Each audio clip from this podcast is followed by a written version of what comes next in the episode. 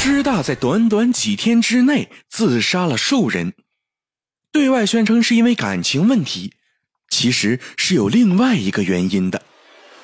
欢迎大家走进今天的夜半鬼谈，我是主播宁宁。今天的故事，第一百二十三条校规。在师大念书的学生都有一本蓝色的小册子，里面写着师大的一百二十二条校规。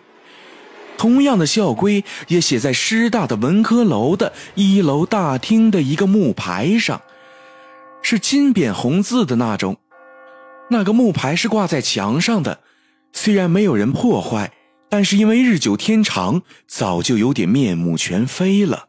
那些用红漆写的校规早就有点模糊了。但是，让人感到诧异的是。木牌上，在第一百二十二条校规的下面，还有很大的一个空白地方，什么都没写，看上去似乎有点浪费。前几天我第一次注意到这个木牌的时候，是我们去文科楼举行一个报告。我看到那个空白的位置时，开玩笑似的说：“哼，原来师大原来是有第一百二十三条校规呀。”是不是违反的人太多了，干脆就取消了呀？带我们来的那个老师也哈哈大笑，我估计是当年那个木匠没有做好尺寸吧。同行的一个素来调皮的女生，名字叫兰，有点不解。那堂堂师大的校规牌匾，难道当时就没有重新考虑做一个吗？老师也呵呵一笑，估计是答不上来了。这时。来接我们的工作人员已经来了，我们就终止了我们的讨论。深夜，当我一个人在实验室整理今天的实验报告时，兰突然间走进来，她的脸色有点紧张，又有点兴奋。哎，你看这是什么？他把一本类似于档案的东西放在我的桌面上，我看了一下，是我们系的学生的行政处分报告。我有点奇怪，现在我们的这种档案一般都存在计算机里了，很少会用这种书面形式保存了。看来这个档案的年代还很久远。兰小心的翻到其中一页，指给我看。我看了一下，六三级一班一名同学触犯第一百二十三条校规，给予行政警告。档案由本系保留。我抬起头来，眼神有点迷乱。真的有第一百二十三条校规吗？兰肯定的点了一下头。是的，而且这条档案跟其他的行政处分档案不一样，根本就没有这个学生的触犯校规过程的描述啊，而且没有检讨书。更不可思议的是。档案居然是由系方保留，任何一个学生在毕业之后都会带走自己的所有档案呢。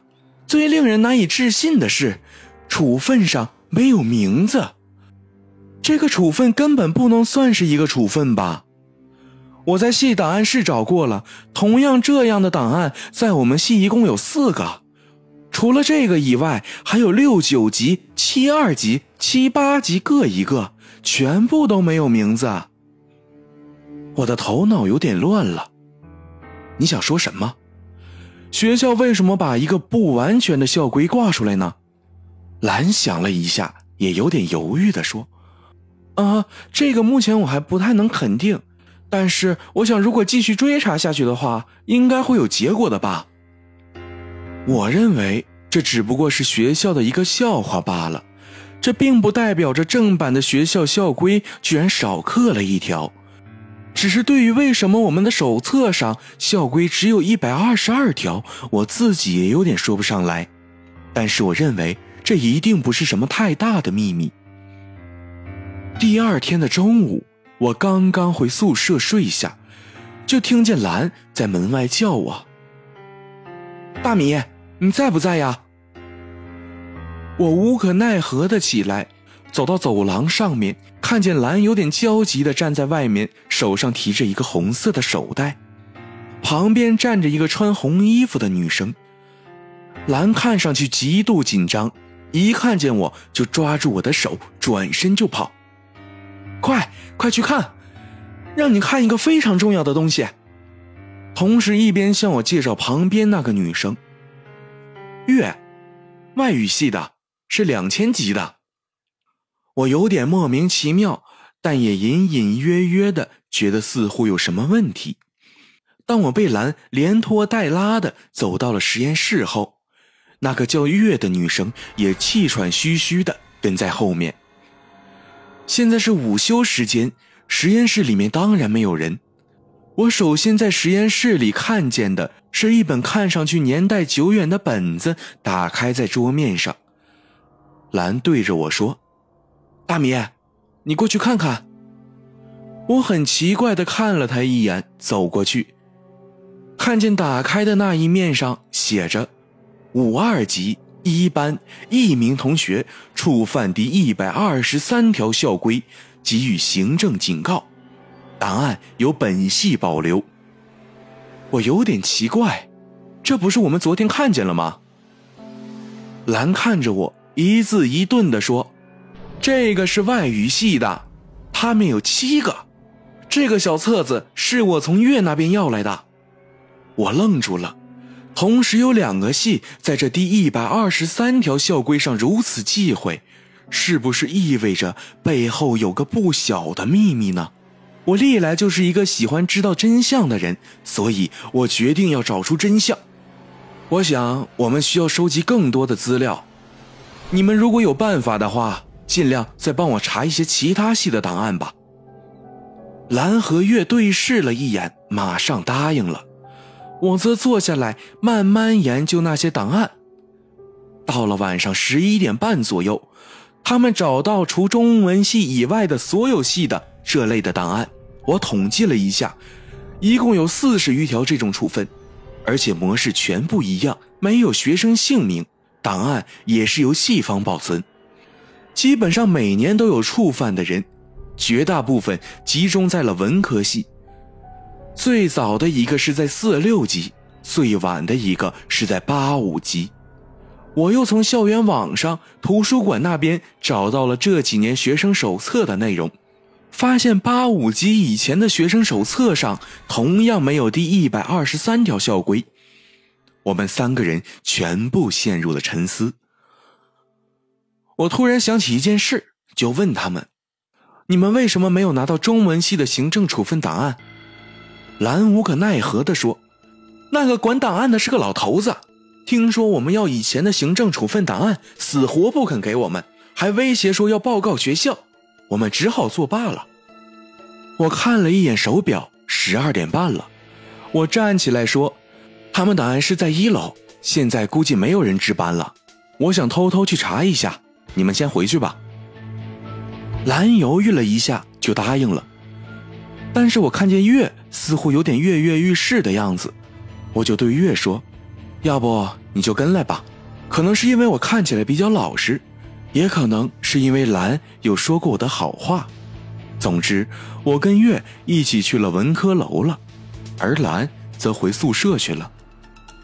当我们到达文科楼的时候，差不多一点零二分了。我看了一下四周，一个人都没有。只有日光灯在天花板上一闪一闪的，可是我总觉得似乎哪里有什么不一样，可是我又说不上来。